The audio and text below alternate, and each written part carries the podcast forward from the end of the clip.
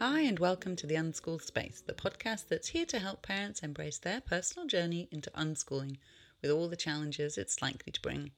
Each episode, I look at different aspects of unschooling and talk with other parents about their experiences. This is episode 17, and I'm your host, Esther Jones. And today I'm talking with Simon Crummay. Simon lives in East Sussex in the UK with his partner Wendy and their son Luca, who's 13.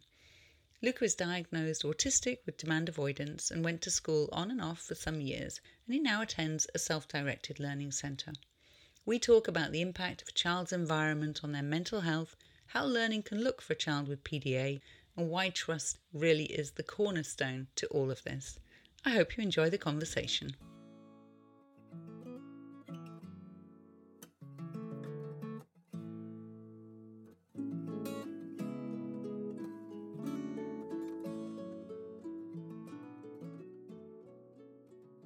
Hi, Simon. Uh, thanks very much for your time today. Thank you for being here.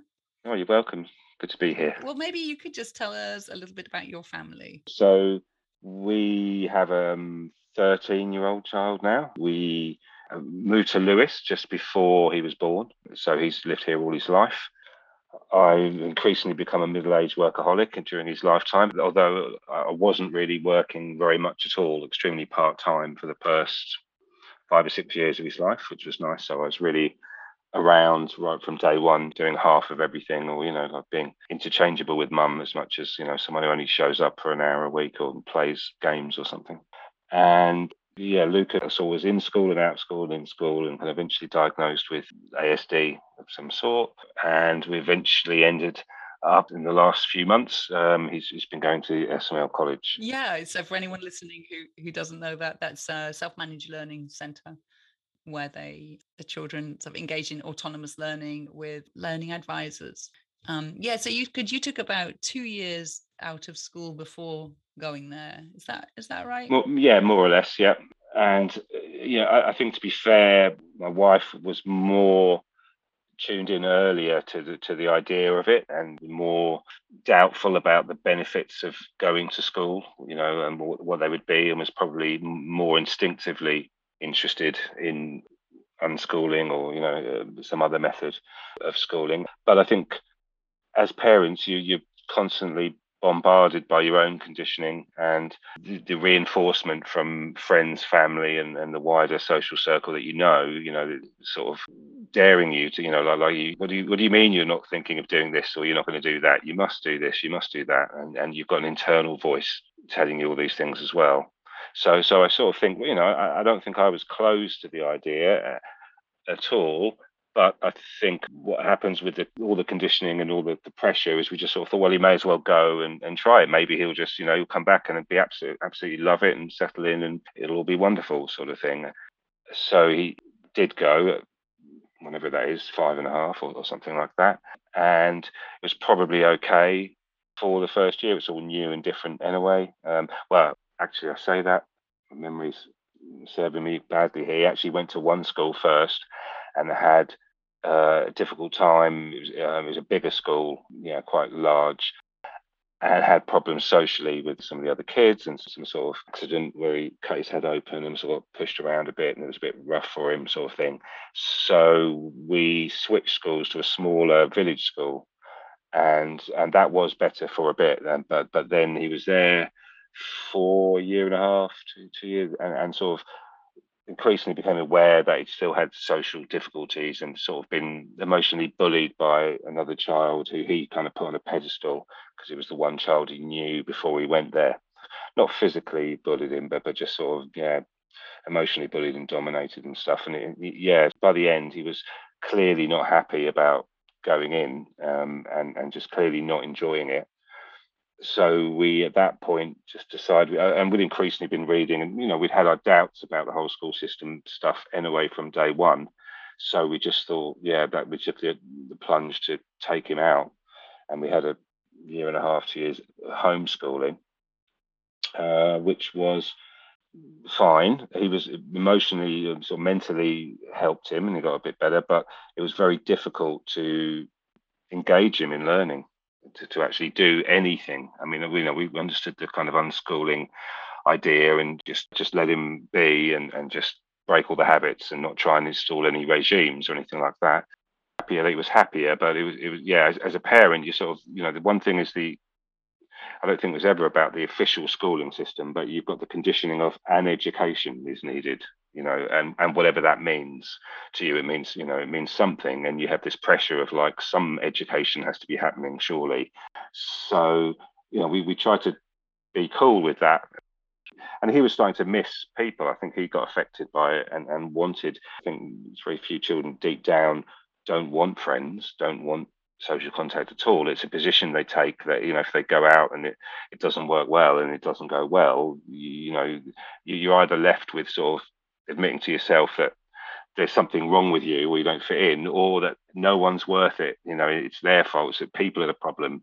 So I think he clearly he did miss his school friends to some degree, or some of the people just missed some contact of some sort. Yeah, I do think that um, the school thing of being in a group of people your own age is quite can be very stressful for um, a lot of children. I think that if that's what they and understand as socializing or being with people, it's unfortunate, isn't it? And and it's true that there aren't many opportunities necessary to get out there and be with all different ages and doing things that he's interested in. It's it's harder to find, I think. But I do think that form of socializing that school sort of insists on is not really a natural way that we would interact, is it? If you no, not at all. No. One thing as parents, I think any parent would recognise, even with multiple children of their own, is, is there's absolutely no correlation between well, how many months old you are and what your level and needs and social, you know, disposition is like. That sort of age criterion banding. And you're a third year, so you only ever mix with third years, and no one in the fourth or the second will ever talk to, you know. yeah, that's kind of strange thing, really, because they're all so different in, in how they develop and, and at what stages they need different things. Yeah, absolutely. We we were talking earlier about PDA as well. I just know that a lot of listeners will have children who no doubt are on the spectrum and may well be diagnosed PDA, which or it's autism with demand avoidance, I think is is generally how it's um uh, diagnosed. But that's a very common. It's very common for children with that diagnosis to find the control of school very very hard to live with the the lack of autonomy as well. I don't know if that's something that yeah the whole language and definitions around ASD and all this sort of stuff has developed. That you know the number of parents are sort of well, just adults now that I meet. We didn't have that diagnosed. No one you know was doing that and talking about it in that way then. But actually, I tick all the boxes as well. And obviously, if you're a parent of an ASD child, it's probably way more likely also that one of you also is anyway. You know, but but I can relate a lot of it to my own experiences and my own schooling, you know, experiences or whatever. And I don't think the, the social thing, yeah, does suit the, the PDA. But I, personally, and he wasn't always the demanding. We used to call him the yes man when he was a, a, toddler, and he would he would be open to anything you suggested and just go, oh yeah, okay, and quite be quite positive about everything. And it was something that only developed after he'd gone to school. And, and really, I, I think it was just about you know, even even alongside that, at the very early days of school, we would also take him to social groups, sports. You know, like oh, try try this. We'll take you to a club, and he'd usually come out very quickly or within one session, kind of go, mm, I didn't really like that. I don't really want to go again. And for a while, we'd have a sort of like, oh, you know, just give it a bit more of a try. No, go on. You know, you said it was all right last week. Don't just give up now on week three. You know, again, just get back in there. You know, and and probably repeated that too much for a bit. You know, not not heavily with with a you know a stick or anything, but just sort of tried to keep encouraging and pushing him out there to mix socially in some way with somebody. And I think the PDA grew from that, and that there was a certain amount of trauma from being in these kind of social groups where he didn't feel comfortable and know how to respond. The concepts of just avoiding our demands hadn't really come up for him until he was pushed to a point where he was like, hang on, they're not listening to me. You know, I keep telling them that I don't really want to do this and yet here they are demanding that I do keep doing these things, you know. And so he reached a kind of mental precipice where it's like, oh, actually, I could just say no, you know, like I can realize that that was possible. Because I think in some ways, for me, uh, parenting itself is a strange concept that puts us in a in a strange power relationship position. The nature of most relationships is there's some sort of power negotiation of some sort that has to happen, you know. And, and, as a parent, you're automatically in the powerful position initially to help them, you know, just survive and, and feed or whatever. But time goes on, I think there's almost like um, your role is like Stockholm syndrome. you know that the prisoner you know, learns to love the rules and the structure and the discipline and, and the whatever you know and love you regardless and sort of work with it and understand what your boundaries and framework are or whatever know and then usually generically at some later point in teenagerhood that they kind of look at all those walls and structures and go what the hell i'm not having that and i rebel against all that you know but i think what happens with you know, a lot of autistic kids is kind of, you know, knowing their own mind, adult sort of some sort of metric of maturity. They're kind of ahead of the other kids in, in some ways, while struggling in other areas that other kids, you know, find easier and pick up and, and develop more of. And I think Luca just reached that. He just challenged all that stuff much earlier because we pushed him into a place that was uncomfortable. And then he realized it was possible to disobey. He just realized it was possible and then it just became a, a, sort of automatic, you know, thing of like, well, he's got power, he's got control, to some degree. I think that there's a deep need for them to regain control because um, part of being demand avoidant is feeling so anxious when you've got no autonomy at all. So I think that you're right. Yeah, they they're pushed to their limit much more quickly than a than than many mm-hmm. other children, or, or uh, perhaps with less ability to to not show that. Yeah, and and maybe maybe you know, I hate using terms like regular kid or, you know, whatever, you know, a neurotypical type profile might get more enjoyment out of the things that they get to do to, to the point that they feel they can see the trade-off between oh well I, know I sometimes have to do what I don't want to do or I have to put up with you know the teacher mailing but I get to hang out with my mates oh and I play football and I like doing this and I like doing that. So overall it's not too bad. Whereas for Luca it's like well everything about this is really anxious difficult and awkward and I'm hating it you know and there's what's the benefit? So just much more quickly reach that well, I'm just not going to do this. I've tried to tell the parents that I don't like and can't, you know, and they're not listening. So it's like, here's my line, I'm out. You know, that's that really. And so I sympathise. And and now since we've sort of increasingly matched the environment to what he needed, tried to, you know, do that. It's not just pathologically avoiding any demand. You know, it's not that it's a fixed thing that he will just always re- refuse to do anything anyone asks. It's not like that at all. It really is about the environment absolutely. Uh, you know are you in a place where you're relaxed that you're choosing to be in? Yeah absolutely. So what tell us a little bit about your journey there simon between going okay yeah let's keep trying this let's keep trying this let's keep trying this and then saying okay no there's this what was deconditioning in that? I mean i mean i think we'd really wanted home ed to kind of work in some way. We were clearly aware of the concept that school isn't great for, for everyone. You know, my own experience. All the adults that I've met and liked, who are probably all on the spectrum or whatever, if I look back, you know, but but how many of those would say, "Oh, school days, they were the greatest." You know, I loved that. That was brilliant. It was something that you know, you know, the way I look at it, some percent come out and say, "Oh, it was happiest days of my life. I love school or whatever." You know, and some percent. You know, some percent have like it was traumatic, awful. I hated every minute of it. You know, and then some lump in the middle are like, I sort of endured it, but I survived it. It was okay. You know, so it's it's only quite a small percent who sort of go, "Oh, it totally worked for me. It totally liberated my world, and I loved it, and couldn't get enough of it, and soaked it all up, and was keenly learning and diligently doing everything." It's it's a small number, so I, I didn't get my education from school. Really, I got it you know, afterwards by reading. It's just essentially most most of the good stuff I've ever learned. I've read or, or you know met people and discussed and then read stuff. You know, like it's just mostly that. Um, don't you think most of us actually self-directed? If we look back at yeah, because you don't want to learn what you don't want to know. We've learned because we've we've got passionate about something. So exactly, we've, exactly. We've ourselves, or we found we found what we need. I mean, the only thing you know, and, and it's probably a, still a hang of, of my conditioning to some degree is that is that you know I think some of my inner doubt or, or slight kind of worry about it is the things that I learned by rote, the really fundamental foundational things, you know, learn your times tables or just basic maths and stuff like that.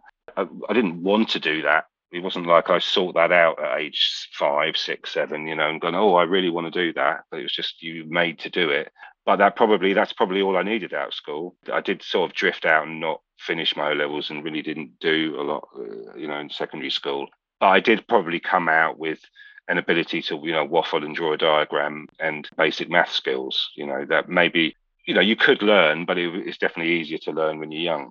I guess so. Although I think that I've certainly seen a lot of cases of children who at 14, 15 say, "Oh, I need to, you know, I want to do maths and within a short time again because they're intrinsically motivated and they've had years of dealing with percentages and all sorts. You know, every time Luca buys a game on Steam, he'll be seeing what the percentage discount is, and you know all of those things. They get to it with a different maturity and a desire to learn. So I suspect that actually. No, it's true, and I think a lot of um, kids, small kids, appetite for learning is about wanting to please the teacher. You know, I think maybe some kids also just naturally are more curious than others and, and like knowing new things and you know showing and, and sort of learning it. But I think the problem for um, Luca and stuff is he's extremely intelligent, but very sharp, very bright. You know issues with executive functioning or, or you know one, one sort of element or another where where I think he finds it frustrating that he sometimes can't just learn and do things as quick as he as he thinks he can. In his ten minutes, I should be able to just master that. And then when he comes to actually do it, he, almost frustrating for him, and, and he'll have to find his own way. And that's part of the whole like throw away the curriculum and and just you know he's got to find his own way. Yeah, I think that for for children who uh, don't fit them, let's say the mainstream model, and I think you're right. I think it's quite a small proportion who really do fit that yeah, finding their own way is really valuable because for the rest of their lives, they're going to need to know how they work. Even the ones who get through school and it's okay, you know, we all need to do that. Yeah, absolutely. You know, that's what we've all done. We've we've all effectively done that. Yeah, exactly. And and I think it, it's motivation that really is one of the key things you need. You know, I wasn't that motivated, and therefore kind of screwed up secondary school, and, and didn't because I just didn't want to be there at the time. I went to university as a mature student, so I decided I wanted to go there and borrow the money to go there, and I thought it was great. And it's like, oh, let me, you know, let me study stuff. But when I was 14, I was had no interest in that whatsoever, and made no use of the opportunity whatsoever. Oh, but that's a great experience that you're bringing to this all, I think, isn't it? Going to university as a mature student with that level of motivation. That's a really great perspective, I would have imagined, to bring to parenting. Well, you know, it's, it's like I realized that basically none of the content that you learn at school is what you actually use or you know actually benefit. It's not really about the content. By the time you know if you get into that as an adult it's of no use whatsoever really and it's probably all out date. You, you learn it all again later. So the whole curriculum thing i was you know I was never anxious about. And i think we were quite both excited or you know that, that we went into the homeschooling thing with like yeah actually this is what we thought all along and we should never have given in to the pressure to try. And then we're a bit deflated yeah by you know we sort of thought and it does require you've got a constant battle of like trusting that it will work out which I think is easier to believe in when you see signs you know when you see signs that things happen you you know even small ones you, you know then you you can just sort of think oh look there's some small thing there oh look at that yeah, this can work, you know. I think also that, um, you know, just as we can idealize school, we can idealize what being at home is like as well. And I think that a lot of people find the reality, particularly of a child who um, socially doesn't particularly want to engage with groups, because that's where most things are, at, isn't it? In these actual organized groups. I think that's what it can be really challenging, particularly you've got that that sensation of all oh, this child's not getting enough. And um, which they may well be getting enough or not. I mean, that's just an entirely personal situation, isn't it? Um, every situation is different. So I was talking recently to a parent who was asking about, so they have an only child who doesn't want to see anybody at all, um, but they were finding it very hard. Also, that's quite intense as a, as a family atmosphere, isn't it? There's an intensity about that. So also everyone meeting their needs. Yeah, I mean here my my oldest son who is also diagnosed ASD PDA and certainly we spent a couple of years which probably around age 11 to 13 um, with very little social contact beyond the family and i would say from the age of 14 that just changed completely all of his own accord. Like he just suddenly felt ready like he knew himself he knew what he could do what he wouldn't do and it was just incredible to see that sort of flowering of a person you know socially or out, out there in the world. And i think that's one of the main benefits that parents talking to other parents because when you start out on, on a parenting journey you may not be at all clued into you know that stuff the asd what in the world and what it might mean or you know whatever it is i guess you know child born with any some sort of condition or something you wouldn't know anything much about it until you have a child like that and then you become an expert. Well an expert slowly you know but but you don't know much when you start. So i think generally meeting other parents and like like yourself and, and others you know who kind of say oh well, you know i'm at a different stage. Or mine are older or this has happened or oh, i had something like that. But yes you know because i think we we met a bunch of home ed families and stuff at the at the time when we first did it around. And it just all seemed so different to, to what we had going on. So as, as a sort of model of comparison we were a bit like oh right they're all off learning this and here's all the artwork i've created and oh here's, here, let me show you my world war ii thing that i've made and you know you know oh he does this. We're like wow if we could get anything like that. At home was he at least it was a break from that anxiety of school right? Yeah and exactly and that's the main thing i think you can't do anything and be productive or learn or, or grow or do anything if you're living in a sort of state of anxiety, you know, or, or sort of me- mental, you know, ill health or, or just stress and pressure. It's just it's the complete opposite of being in a state ready to actually engage with anything, you know. And I, I think mental health's being affected, then your utter priority should just be like whatever it takes to improve that mental health the rest can will follow. And that's why it can just come at its own pace and its own way, I think. And, and if someone's feeling confident, secure, happy, basically, then they'd be far more likely to engage with the world, you know. And, and I think that's the first priority, really that was yeah i think that was probably one, the main sort of driver that took us to overthrow the mother-in-laws and the family pressures and the, well you can't take him out. What about the future? What about this? What about that? You know that was a, a big sort of hurdle. You know you have to set to your guns and prepared to ride out a certain amount of flack from you know older relatives wider families and stuff like that. But yeah ultimately that realization that mental well-being is first and that sort of confidence security and sort of just inner you know happiness is essential before anything any learning is going to happen basically. Yeah. Well you know when we're anxious we our fight or flight so that survival instinct is you know is on. You you're right there's nothing about you that can really you're just not in a position for learning. You're looking to survive. Most people can barely hold a decent conversation you know adults whatever. If you if you're actually put into fight or flight you know you, are lucky if you can string three words together you know you're just in a high state of you know tension so, so yeah, the environment is everything. I think it's just about how resilient, what kind of environments people can tolerate. But you know, you have to find you know some minimum level of you know of a decent environment. I think before you can expect anything. Sorry, as you're talking, Simon, I'm just being reminded of how much we expect of children that we wouldn't expect of adults. You know, really, we expect them to just sort of get on with it, be okay, uh, even if you don't like the children in your class, even if the teacher's a bit mean, even if you know, and if it was if it was an adult in a job, we'd be like, whoa. Yeah, yeah. Get out of there.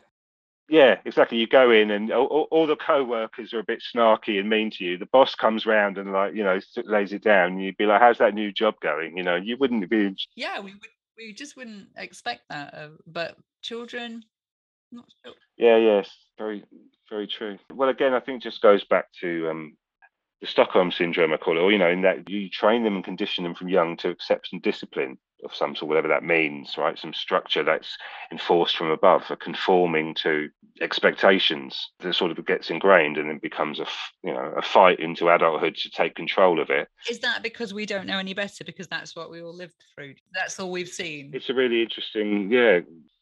I mean, there, there are experiments done way back over 10 15 years ago you know where where um guy sociologist put pc consoles into like remote villages in India and, and then did, you know, nothing, no direction, just nothing, you know, and they go back a year later and like the older, you know, they're, they're learning quantum physics and the older ones are teaching the younger ones and they're, they're soaking everything up, you know. So it was clear that that provide access to content in the environment, you know, learning how can happen is, and most of the stuff I've ever learned, I, I learned myself. I didn't go to, you know, I went back to uni, but that was really to show what I'd already learned. You know, I just sort of then wrote about it at uni, really, if you know what I mean, or you know, I, engaged with the materials on my own, and and kind of it wasn't about uh, learning stuff from the lecturers per se. You know, the ability to know how to know how you learn, I think, is really important as well, because uh, what our children will certainly have is well, we've had in our working lives a lot of change, particularly in technology, and they're going to have that continually, and so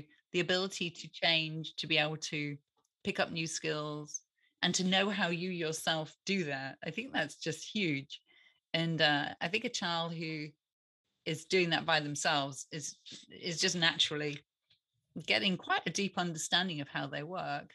Uh, yeah they may not be getting the grounding in maths by the age of 10 yeah but they're getting something else which i think is just going to take life. Yeah and, and it's why i think underlying things you can learn from almost anything. I mean luca's learned a, a lot of what he knows about the world backwards inferred from the satire of The Simpsons and Family Guy, you know, and, and his, his understanding of the world and historical events is remarkable considering the sort of mental dexterity required to kind of so that must be a satire of something and i don't know who this person is but they're referring to him as, as you know kennedy and it seems he was shot you know and, and, and there's a grassy knoll involved you know he sort of worked backwards he'd never heard of kennedy or knew that that happened but we'll mention something and he'll go oh yeah i know that happened yeah yeah it was in the simpsons you know and it clearly wasn't in the simpsons whatever really happened you know you know and, watches very complex film plots so you know stories and stuff like you know really multi-threaded dramas and stuff. He's, he completely understands all the implications of all the different types of plot twists and suggestions and music and editing, you know, to, to weave together a really complex understanding of it. So the fact he hasn't applied that to like ratios or some maths thing yet is not necessarily a cause for alarm. Yeah. But I think, don't you think he'll take in what he needs to take in, what he wants to take in, and then he'll apply it where he needs to apply it. There'll be a. Well, exactly. Yeah that's what I'm saying. I mean, these have all been part of the signs to me that that it's fine.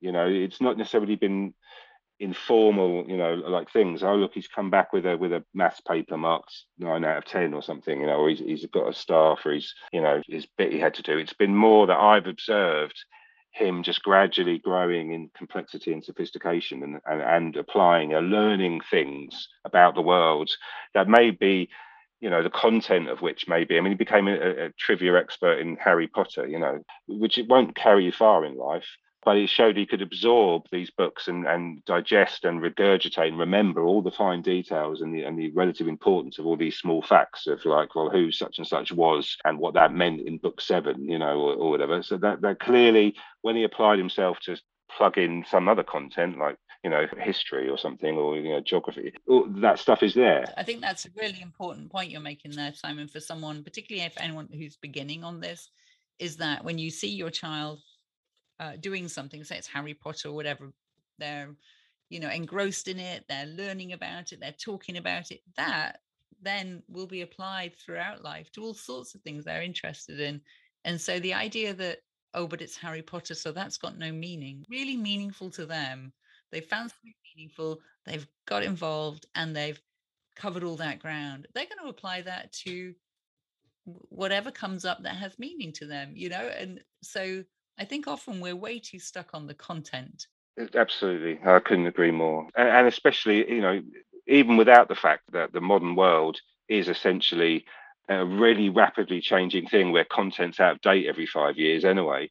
You know even without that i think even back in my time you know the you know the learning to learn on the one hand you can see that they do develop and learn but, but it's just not the same content you're expecting you know i can see that development and learning happening all the time. And secondly that motivation is everything you know and it's like the, the one thing that i'm giving them the time i'm thinking well he's, he's 13 and it's like you know 18 or five years plus or whatever before he's really entering the, you know the world is that time to find out what motivates him? Because once you're motivated people can achieve a lot very rapidly. Yeah and i think the motivation comes and i think it comes when when a person realizes that this they find something that's uh, meaningful to them that, that that feels good to them that they want to then they will be motivated. I think that's just a natural part of being a human being. We're, we're all designed to engage with things to explore and to make our way in the world in a way that's meaningful to us. I just think that's really important. And so I think a child who's got that freedom to explore, you know, we just have to have some patience and know that they're going to find those things. Yeah, I mean, and, and I think probably, you know, when I when I think about some of the other home ed kids and, and, and stuff that we met, they'd maybe some of them were also, you know, more slightly more neurotypical to, to start with, and, but it also started out doing that, and and so they got further. It's, it's like, oh yeah, I am this, and they were just doing their thing, you know. And I think the, the problem quite often with ASD type thing is, is that but it sort of comes out later and they've already kind of been a bit traumatized by the time everyone wakes up and realizes that that's really what's going on you know so so i think you know unwittingly we'd sort of pushed him in, into a certain you know uncomfortable anxious places for a period of time before we really woke up to oh, yeah, oh he's autistic oh and learn about it. And so you, you've already pushed them into a place they've got to get further back to recover their confidence from than if they'd never had that. You know they'd probably have built the confidence sooner is what is what I mean. Or you know they've, they've got to undo the, the damage you've done them before they can really engage you know in, in a way. Obviously i don't feel guilty in, in a sense of like oh i've you know i've tortured my own child in that sense but i think there is a healing journey though for most of these children when they come yeah uh, and I can sense that. Yeah, there's a healing often between. Often it's the child and their experiences, and it's the the parent and the child. And again, that's totally. If you look through history and literature, you know the, the story of childhood and, and adulthood is is that journey, right? Of whatever pace it takes. You know, a lot of people spend their twenties working out why their childhood messed them up so much. It's almost like a way of tackling it earlier. I, I hope in some ways, and that they'll they'll actually come out more solid, more sure of themselves, and more rounded and less troubled you know, sooner than, than, than a lot of ones who go along with the society, go along with the conditioning, you know, like, yeah, I mean, the number of people I met in my 20s who were like, you know, one way or another getting over their childhood, you know, for, for years, totally standard, really. Yeah, absolutely. And so, um, what what are the things that you've mostly learned from this journey so far? In, well, increasingly trying trying to build that trust you know, I think I think probably I uh, inherently maybe have it a bit more or had it earlier, you know, than, than my partner, even though she was more tuned in and pushing like, you know, we should homeschool, we shouldn't send to school at all, you know, we should just homeschool. But I think bizarrely, like I've had more trust that he will work it out, you know, as I say, all these sort of non obvious signs. I, I can just see every three months, six months, I look back, I'm like, oh, I can just see how much more he's the conversations I can have with him, the person he is, you know, like he's so much more just sophisticated and, and deep and intelligent all the time that I'm like, well, I can trust in that.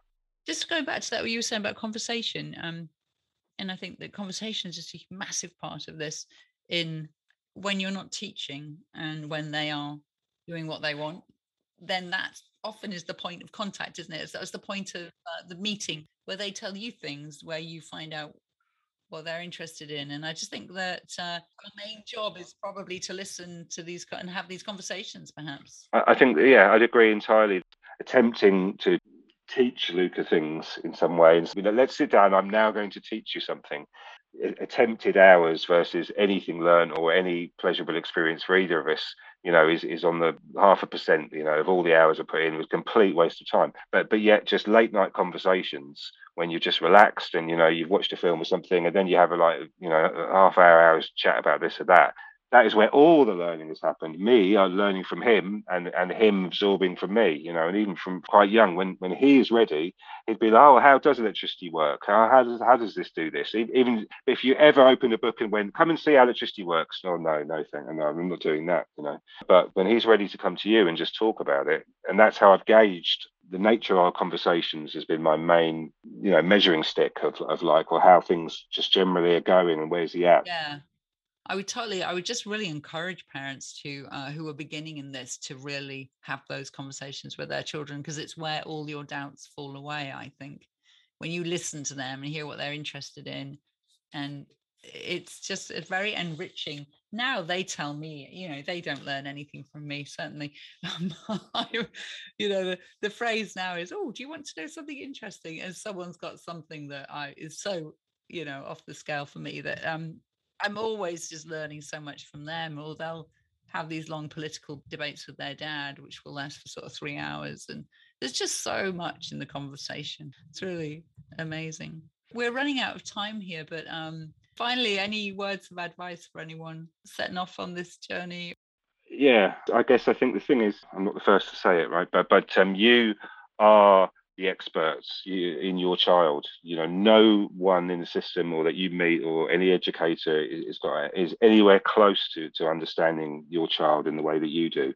And if you, you know, really, you know, listen to their needs and really think about what's a good environment for them and let that lead, you know, and then just let that drive you really because you, you you come under pressure you know that everyone's got a job to do and a box to tick and and a criteria to meet you know and then uh, whatever it is the, the, support services or CAMHS or the schools it's for you to just you know ultimately no one will be able to decide better than you. And, and i think having understood and read around you know then then just go with your feeling because there's a reason why you think that underneath it all. It's easy to give into pressure and think oh no you're right. Oh i should we should do this. We should do that. And then really you, you think oh i knew we should have just done this all the time you know and actually just go with that. I knew we should do this you know and then just tr- just trust in that just trusting that.